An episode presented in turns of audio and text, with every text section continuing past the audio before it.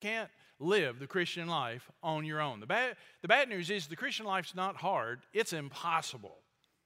The good news is our Lord is going to show us how to live the Christian life this morning. He's going to give us the key, the secret to living the Christian life effectively, fruitfully, and even joyfully in our text this morning. We're in John chapter 15. So I hope you have your Bible and I hope you'll join me there in John chapter 15 as we look at the true vine. Now, if you'll remember, we are in the what's called the farewell discourse. We're in the upper room with the Lord Jesus. We are hours away from his arrest and trial and crucifixion, and Jesus is spending some quality, quiet, private time with his disciples, teaching them, encouraging them, comforting them, and preparing them for life and ministry without him, preparing them for his departure, not only his death, but his ascension, and preparing them for life and ministry without him being physically present. Now, there's a flow to these chapters, this whole discourse from 13 through 16. There's a flow here that we kind of lose when we chop it up into these sermonic bits. But back in chapter 13, he washes the disciples' feet and he says, I want you guys to do this for each other. And it's not so much about foot washing as it is about loving, humble, loving, humble ministry and service to one another.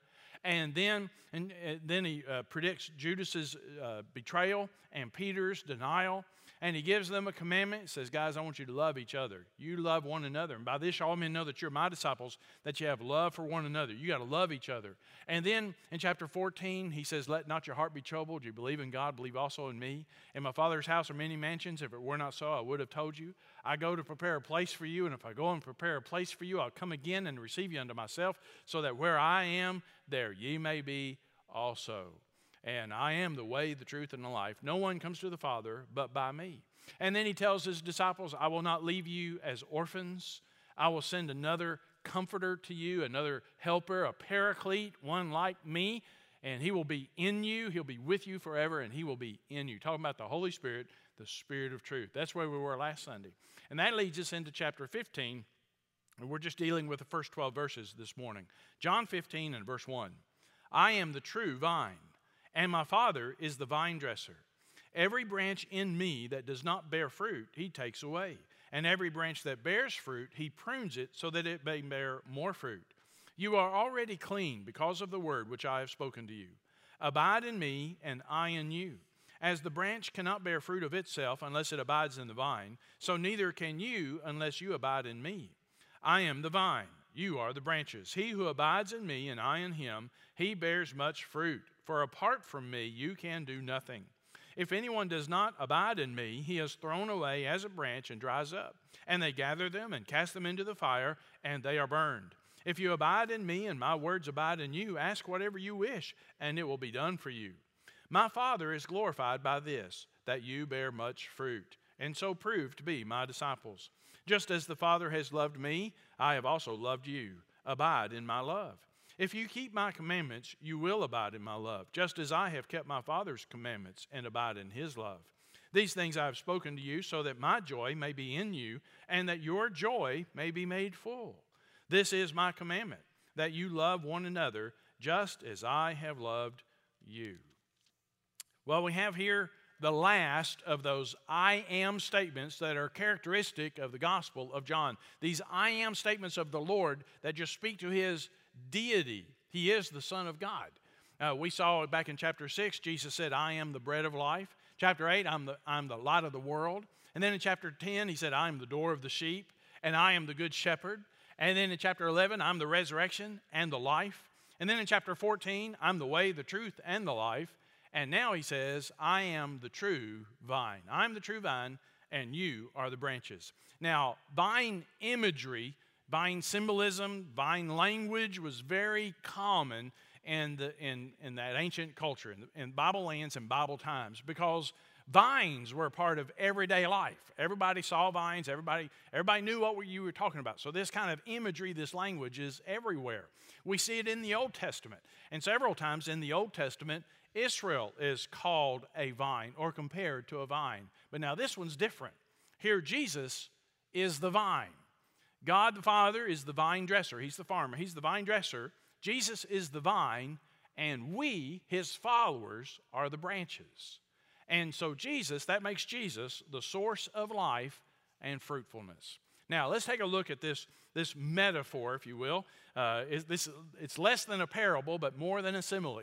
so, it's really an extended metaphor, an illustration of the Christian life that Jesus is, is, communicating. Here's, here's what the Christian life really looks like for you and for me.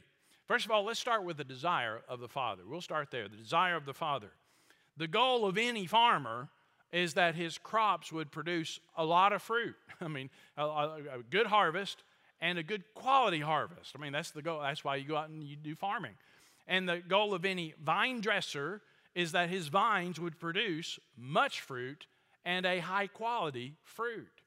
Here, the vine dresser is the Father, and the implication is that our Father in heaven wants us to bear much fruit. I mean, that's kind of the, the unstated assumption. That's the desire of the Father. He wants you and me to bear much fruit, as much fruit as possible, and as good a fruit as possible. That is His desire. The function of branches is to produce fruit. That's what branches do. So the function of the branch is to produce fruit. We are the branches. Our function is to produce fruit to the glory of God. We're here to glorify God. That's our ultimate function, right? You remember we talked about the shorter Westminster Catechism before and that, that beautiful statement the chief end of man, that is to say, the, the purpose of man, the, the meaning of life, why we're here, the chief end of man is to glorify God and to enjoy Him forever. So there you go. That's why you're here. That's why you're alive. That's why God created you. That's, that's the meaning of life. We are here to glorify God and enjoy Him forever. And in, the, in light of our text this morning, we're here to bear fruit to the glory of God. And by the way, you can enjoy Him as you do it. Uh, that's the joy. We'll get to that here in a moment. So there's the desire of the Father. Now let's talk about the fruit of the vine. We're supposed to bear fruit. What kind of fruit? What are we talking about? What kind of fruit do Christians bear? Well, there are several things in the New Testament that Christians are supposed to be and do that the New Testament writers call fruit. They use that language. So let me give you just a sampling. It's not an exhaustive list, but let me give you a sampling of this. One would be the fruit of the Spirit. You know that passage. The fruit of the Spirit. Paul tells us in Galatians 5:22, the fruit of the Spirit is love, joy, peace, patience, kindness, goodness, faithfulness, gentleness, and self-control. That's the fruit of the Spirit. Christian character, Christian attitudes. That's the fruit of the Spirit. That's some of the fruit that's supposed to be coming out in our lives. So there's the fruit of the Spirit. And then we also have converts. Converts. As you share the gospel with others, leading them to faith in Jesus Christ, as people get saved, as you influence people to the cross, you are bearing fruit. That's, that's the language of Romans 1. That's the harvest that we saw in John chapter 4. So, converts, leading people to faith in Christ. That's bearing fruit. Here's another kind of fruit that we bear giving, actually, financial giving. In Romans 15, there are some folks who gave money to an offering to help the Jerusalem saints who were going through a famine. And Paul calls their monetary gift fruit. And then there is good, good works and righteous behavior. Good works and righteous behavior. In Matthew chapter 3, John the Baptist preached, bear fruit in keeping with repentance. You need to repent and bear fruit in keeping with repentance. In other words, you repent and live like it.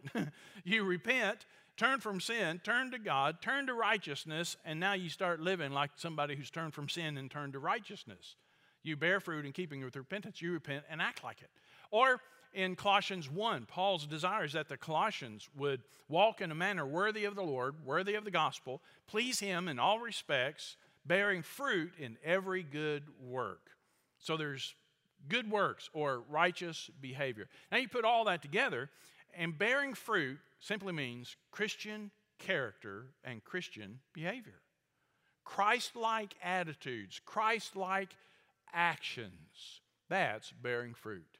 Now, notice that there are two actions that the Father takes in order to maximize that fruit production. Notice in verse 2 every branch in me that does not bear fruit, he takes away, and every branch that bears fruit, he prunes it so that it may bear more fruit. So notice two actions of the Father to maximize fruit production. One, he takes away, he removes fruitless branches, and he prunes fruitful branches. The branches that are actually producing fruit, he will prune them down. Now there's a word play in the Greek that gets lost in translation. We just we don't hear it at all in English. But the word for takes away and the word for prunes are very, very similar. They sound very much alike. And then the word for clean in the very next verse, you are already clean, that sounds alike too. So there's a word play that gets lost in translation. But the point is this in, in viticulture, vine growing, in viticulture, this is everyday life. Anybody knows anything about growing grapes or any other kind of vine growing knows that you have to prune the vines. You pull out the dead branches, and there are certain times of the year you trim the vine, you cut it back. You, you might cut everything but just the stump at sometimes. And, and then as the vines begin to grow, you, you begin to prune it some more, even though when it's growing. And even when it's producing fruit, you might prune it even more or even whittle down some of the clusters so that they make even better grapes or whatever the fruit might be. So this is this is viticulture 101. Everybody knows this stuff. But Jesus isn't teaching viticulture 101. If you want to grow grapes, here's how you do it. He's talking about the Christian life. Here's how the Christian life will work. Here's, again, it's an illustration, an extended metaphor of bearing fruit as, as followers of Christ to the glory of God. It's an illustration of the Christian life. Now, there is there are two interpretive approaches to this passage that I think are, are mistaken. And they're common. You see them a lot, you hear them a lot, but I think they're wrong. One approach is to take this passage as applying uh, to salvation, that this is about salvation. And if it's about salvation, then you hit a snag in verse 6, where he says, If anyone does not abide in me, he's thrown away as a branch and dries up. And they gather them and cast them into the fire, and they are burned. If he's talking about Christians there, Ouch, that doesn't sound good. If you believe, and here's, here's where you bring your presuppositions and doctrinal stuff to another passage and it gets you in trouble and try to impose it on a text. If you believe that Christians can lose their salvation, oh, well, there's, there's verse 6 for you.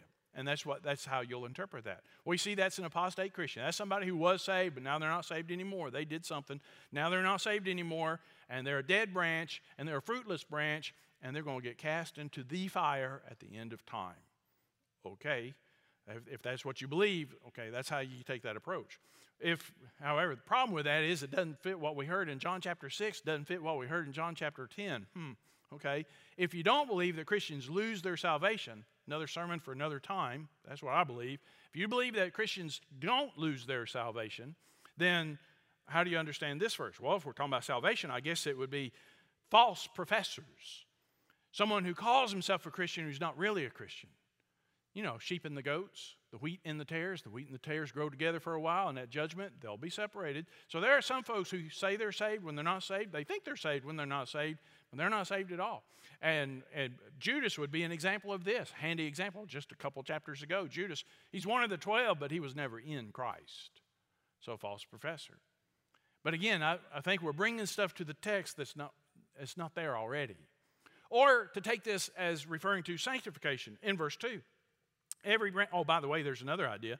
Um, that verse 6 refers to fruitless Christians, not at the final judgment judgment, but the judgment seat of Christ. That at the judgment seat of Christ, Paul tells us that every believer is going to be judged by the Lord Jesus for what he's done in the body, whether it be good or bad. Not to see whether or not you're going to heaven. If you're in Christ, you're already going to heaven. That's, that's done. But here's to determine rewards in heaven. And for the Christian, again, a born again child of God who has lived for himself, not served the Lord, not lived for the Lord, he will be judged and he's saved, but Paul says, yet so as by fire. He shall suffer loss at that judgment. Again, that's another sermon for another day. Bible for that, and I don't think that's what Jesus is talking about here. In verse 2, he says that every branch that bears fruit, he prunes it so that it may bear more fruit. Very common interpretation is to take that to refer to sanctification. And we know that God God is in the process of sanctifying his children. We've talked about that. We've seen that in the Gospel of John. God is always conforming us to the image of his son. He is maturing us in Christ. And God uses everything in our lives, the good, the bad, and the ugly. All things work together for good to them that love him, To what end? That we be conformed to the image of His Son. And so God takes all the things in our lives, the good, the bad, and the ugly, including trials and hardships and sufferings, sometimes His own good discipline, pain that He inflicts, to prune us, to make us more like Jesus. And the more we're like Jesus, the more fruit we produce, and the better fruit we produce. So there's a lot of Bible for that as well, but I don't believe that's what this text is about. This text is not about salvation or sanctification or eternal security or suffering or evangelism. These verses are about abiding in Christ. That's what it's about. That's the thrust of the passage. Abiding in Christ. This is the requirement for bearing fruit. It is the requirement for a fruitful, effective, and joyful Christian life. Abiding in Christ. That's the key word, abide. John loves that word abide. He uses it like 27 times just in 1st, 2nd, and 3rd John. And you know, that's, that's, that's not much territory. in 1st, 2nd, and 3rd John, 27 times. In the Gospel of John, he uses this word 40 times, and a fourth of those are in this text. 11 times just in chapter 15. The word abide means, in general, it just means to remain in a place for a period of time. To remain in place for a period of time. To remain in a condition or an activity uh, for, for a duration, to, to, to remain in a fixed state. So that's what the word abide means. And here in our text, it would mean to be to stay in close fellowship with Christ. That's what he's talking about. To stay in close fellowship with Christ, to stay in close communion with Christ. That's what this passage is about. Stay in close communion with the Lord. Now, notice the necessity of abiding. Notice the necessity of it. The thrust of this passage is that Jesus is the vine, we are the branches, so he is the source of life and fruitfulness. He is the source of life and fruitfulness. I mean, this is this is basic. Right? We don't, you know, you remember when you're studying parables, don't take the par- don't take all the details of the parables and go hog wild, and you don't have to find something every hidden meaning in every detail of a parable. No, there's usually a, a main point to the parable. Don't get lost in the weeds. Same thing with this. Again, it's not a parable, it's an extended metaphor, but we don't need to push the details way too far. The, the simple detail here is that He's the vine, we are the branches. And Viticulture 101 is a branch that's not hooked into the vine, is a dead branch. What do you do with dead branches? You pick them up and burn them. They're not good for anything. I mean, you, have, you, you can't have life without being in the vine. Well, that's, that's what we see about Jesus all through John. In him was life, and the life was the light of men. I'm the resurrection and the life. I'm the, I'm the way, the truth, and the life. He who believes in me shall have eternal life. There is no life apart from the Son. And without Jesus Christ, we are dead in trespasses and sins. So you can't have eternal life without being in the vine. He's the source of life itself, eternal life, divine life. But then he's also the source of fruitfulness for the Christian. A branch I mean, this is basic stuff. I mean, this is easy, right? I mean, this is right here, this is low level. The illustration says if you're not hooked into the vine, you're not going to produce fruit. that's, that's the whole point. You have to be in the vine for life to be a living branch, and you have to be in the vine to be a fruitful branch. He is the source of life and fruitfulness. Now, notice the necessity of it. In verse 4, he says, as the branch cannot bear fruit of itself unless it abides in the vine, so neither can you unless you abide in me. I'm the vine, you are the branches. He who abides in me and I in him, he bears much fruit. Apart from me, you can do what? Nothing. Apart from me, you can do nothing. Without abiding in Christ, there is no effective Christian service. There is no joyful, fruitful, Christian life. You have to abide in the vine for that to happen. Apart from me, without abiding in me, you can do nothing. Now, let's be honest. You could fake it for a while. You could pretend. You can put on a show. You can convince other people who don't know you well enough that, hey, you're all that and more, and you are living the Christian life, and look at you go. But you know it's not real you know there's no joy in it. you know it doesn't count for much. And, and, and Jesus says, there's nothing in it that lasts. Apart from me, you can do nothing. That's the necessity of abiding. You can fake it for a while, but there's no lasting significance to the fruit. Robert Mounce said this All spiritual power for living out the Christian life comes from God. There's only one way for a believer to receive this power, namely to remain in unbroken fellowship with the source of power. Or as Paul would put it in Galatians 2:20, I'm crucified with Christ, and it's no longer I who live, but Christ who lives in me. And the life I live in the flesh, I live by faith in the Son of God who loved me and gave himself up for me. That's the Christian life. That's the secret. That's abiding in Christ. It's really no longer I who live, it's Christ who lives in me. That brings us to the essence of abiding. We're talking a lot about abiding now. What does that mean? What does it mean to abide in Christ and I in you? We're speaking of communion and dependence. That's the essence. Communion and dependence. A conscious, deliberate communion with the Lord. A conscious, deliberate fellowship with the Lord. Remember to remain in a fixed condition, to stay somewhere. I'm going to stay in that fellowship with the Lord and dependence, communion and dependence. There's a conscious, deliberate, intentional communion with the Lord and a very conscious dependence upon the Lord. Here's what that sounds like I need Jesus. I know I need Jesus.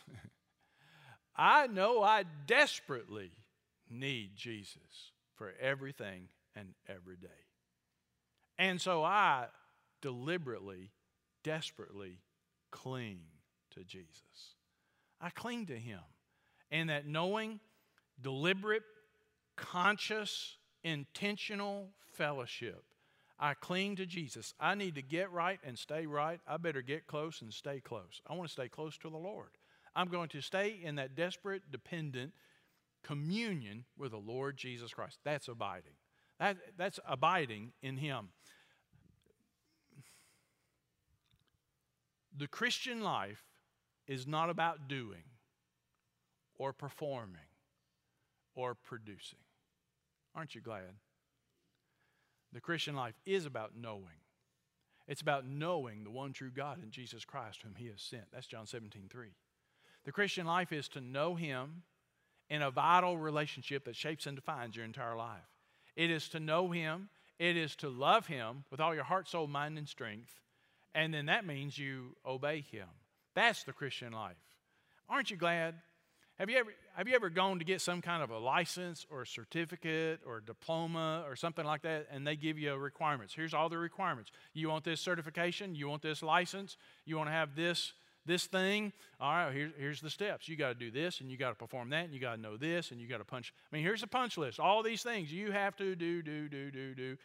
That's not the Christian life. I'm so glad He doesn't call us to a life of performing and doing and marking off the list. No, He calls us to know Him, to know Him and love Him, to abide in Him, and look what happens. That's what we're talking about.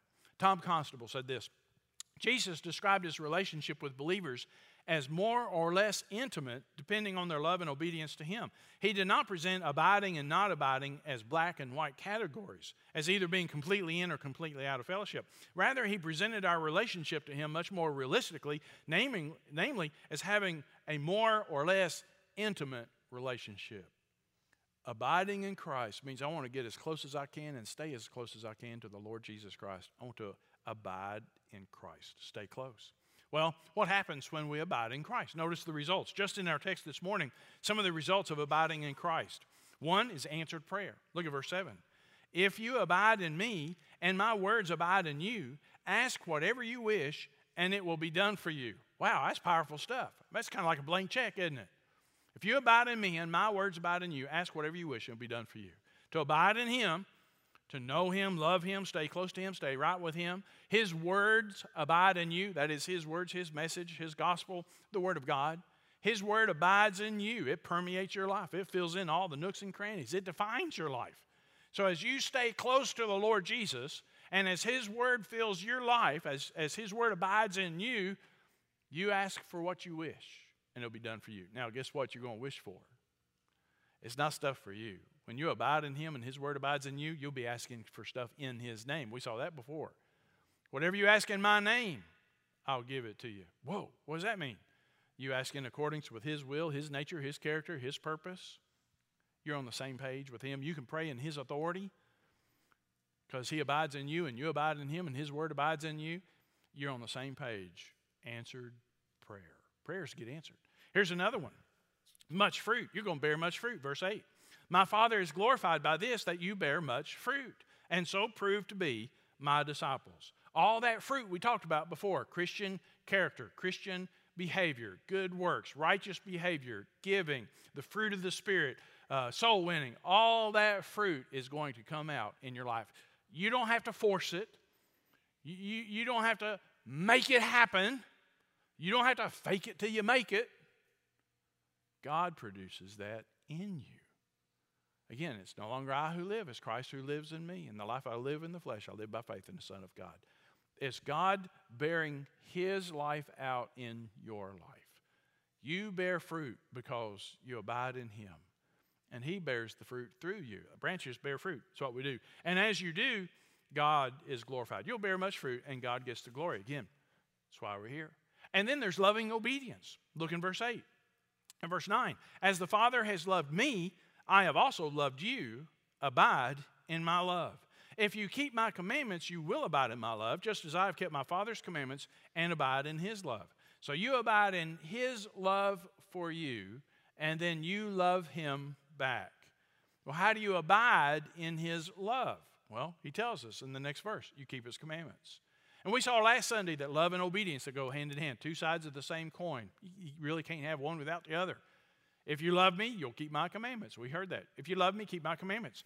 In chapter 14 and verse 21, he said, uh, He who has my commandments and keeps them, he's the one who loves me. He who loves me will be loved by my Father. I will love him and will disclose myself to him. And we saw last week, you, you don't love him and then he loves you back because you loved him. No, it's just the opposite. He already loves us. We love him back. and he eh, because he first loved us we love him back. And as you love him, you will know his love for you. He already loves you, period. We saw that last Sunday. He already loves you. But as you love him in return, as you love him, you obey him, then you will know his love. You will experience his love. His love fills your life. And you obey him, and his commandments are not burdensome. 1 John 3 24 says, The one who keeps his commandments abides in him, and he in him. That's what we're talking about, abiding in Christ. You keep his commandments. It's part of abiding in him. We know by this that he abides in us by the Spirit whom he has given us. 1 John 5 3, this is the love of God that we keep his commandments, and his commandments are not burdensome. We obey him because we love him. And we know we love him when we obey him. They just go hand in hand. Edward Klink said this remaining in the love of God is not some mystical experience. It is an active response of obedience. So we're not talking about this weird, esoteric, fuzzy wuzzy stuff. It's not the mysticism. It's just you love him, so you obey him. You obey him because you love him. That leads us to the next one abiding joy. Abiding joy, verse 11. These things I have spoken to you, so that my joy may be in you, and that your joy may be made full. Love and obedience go hand in hand, obedience and joy go hand in hand. They're, they just go together. Again, his commandments are not burdensome. When you love him, you want to obey him. Jesus said, My yoke is easy, my burden is light. So obeying him is not drudgery. Ministry is not, well, gosh, I, I guess I got to do it. Nobody else is going to do it. Somebody's got to do it. I guess I'll do it. But when you have that attitude, there's no joy. There's no joy. Well, I guess we'll do this. When you obey Him, keep His commandments, well, that's what a good Christian ought to do. I'd rather not, but I guess I better. No joy. That's not abiding. That's not love. That's forcing it. That's faking it. No. As you love Him with all your heart, soul, mind, and strength, as you abide in Christ, you, you want to obey Him. And when you want to obey Him, His commandments are not burdensome, and there's actually joy. There's a joy in obeying, there's joy in ministry, there's joy because you're fulfilling everything God created you to be and what He saved you to do. I mean, it's joy. As Peter would say, joy unspeakable and full of glory. Here's another one Brotherly love, verse 12. This is my commandment, that you love one another just as I have loved you. And we'll talk more about this later on, but there's that love again. By this shall all men know that you're my disciples, that you have love for one another. Love. It's part of abiding in Him. As you abide in Him, His love's going to abide in you, and it spills over. and you love, you love the saints. Warren Wiersbe summed all this up this way. He said, Abiding is keeping in fellowship with Christ so that his life can work in and through us to produce fruit. This certainly involves the Word of God and confession of sin so that nothing hinders our communion with him. It also involves obeying, uh, obeying him because we love him. This abiding relationship is natural to the branch and to the vine, but it must be cultivated in the Christian life. It's not automatic. Abiding in Christ demands worship and meditation on God's word, prayer, sacrifice, and service. But what a joyful experience it is. Once you have begun to cultivate this deeper communion with Christ, you have no desire to return to the shallow life of the careless Christian. You ever feel frustrated, like a failure, don't measure up, nothing's happening, there's no joy? Well, it's because you're doing it. The secret, the key, abide in Christ.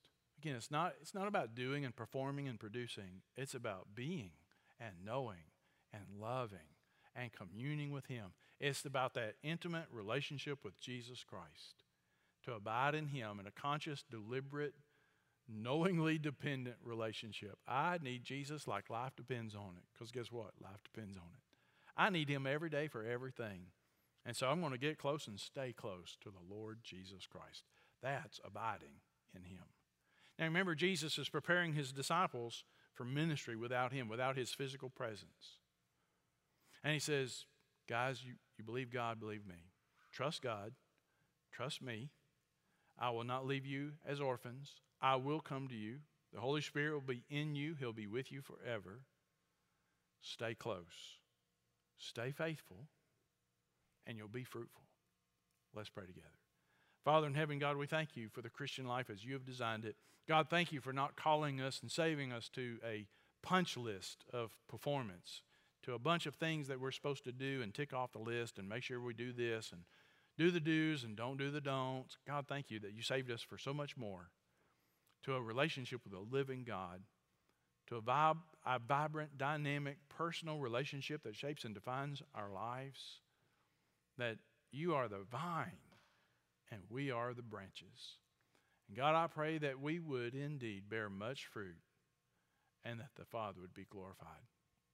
Seal this message to our hearts. I pray for the one who's never been saved.